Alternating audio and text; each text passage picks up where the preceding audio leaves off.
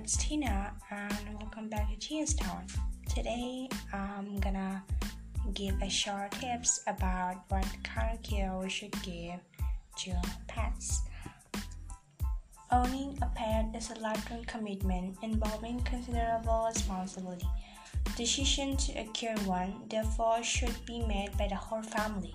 Without full agreement by everyone, the pet could end up unwanted. Puppies and kittens are so adorable, it's easy to understand why adults and children alike would be attracted to them. Unfortunately, their cute looks are often a disadvantage because people purchase them without consideration and knowledge on how to take proper care of them. The basic points you should keep in mind before adopting a puppy are an annual dog license in accordance with government regulations, its annual vaccinations against major diseases, and toddler training, regular grooming and bathing, obedience training. Don't forget you should feed your pet a balanced diet.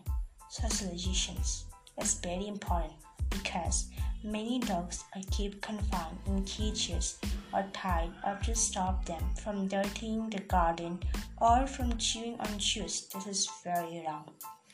And a daily dose exercise, affection, and play. Reading up on the subject beforehand is another important requirement and will guide you towards being a responsible pet owner. Selected pet shops and major bookstores providing books on the care of various breeds and pets.